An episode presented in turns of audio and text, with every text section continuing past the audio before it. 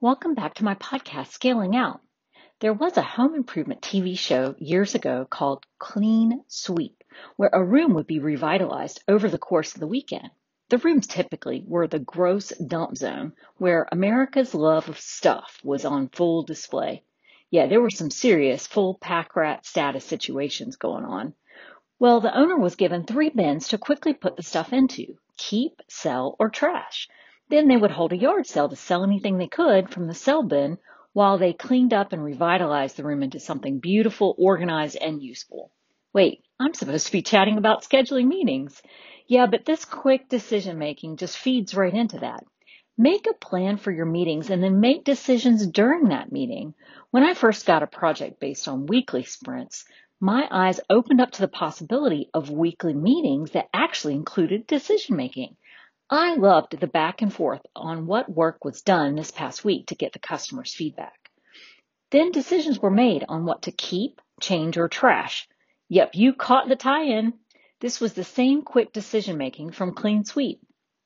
All team members, customers, and consultants alike interacted during the call, so multitaskers were exterminated.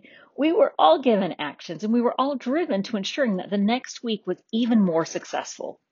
So we all get those weekly status meetings that are such a drag, with most content being retrievable via email or tickets or even just a quick phone call between the two parties. But the multitaskers thrive because here we are all on a 30 minute call every week where you multitask until the meeting facilitator calls specifically on you to pay attention and give your status. Well, why not schedule these status meetings for purpose, not frequency?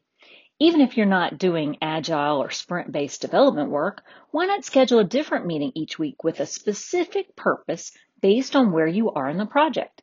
Requirement reviews, project schedule updates, specific technical discussions on design approaches during design document phases, etc. Yeah, this is much harder for the meeting facilitator, but it's so much more useful for the project team to make progress toward project completion. At the end of the day, this is all about working smarter, not harder. Why don't I share more about that next time? Until then, stay safe, everyone.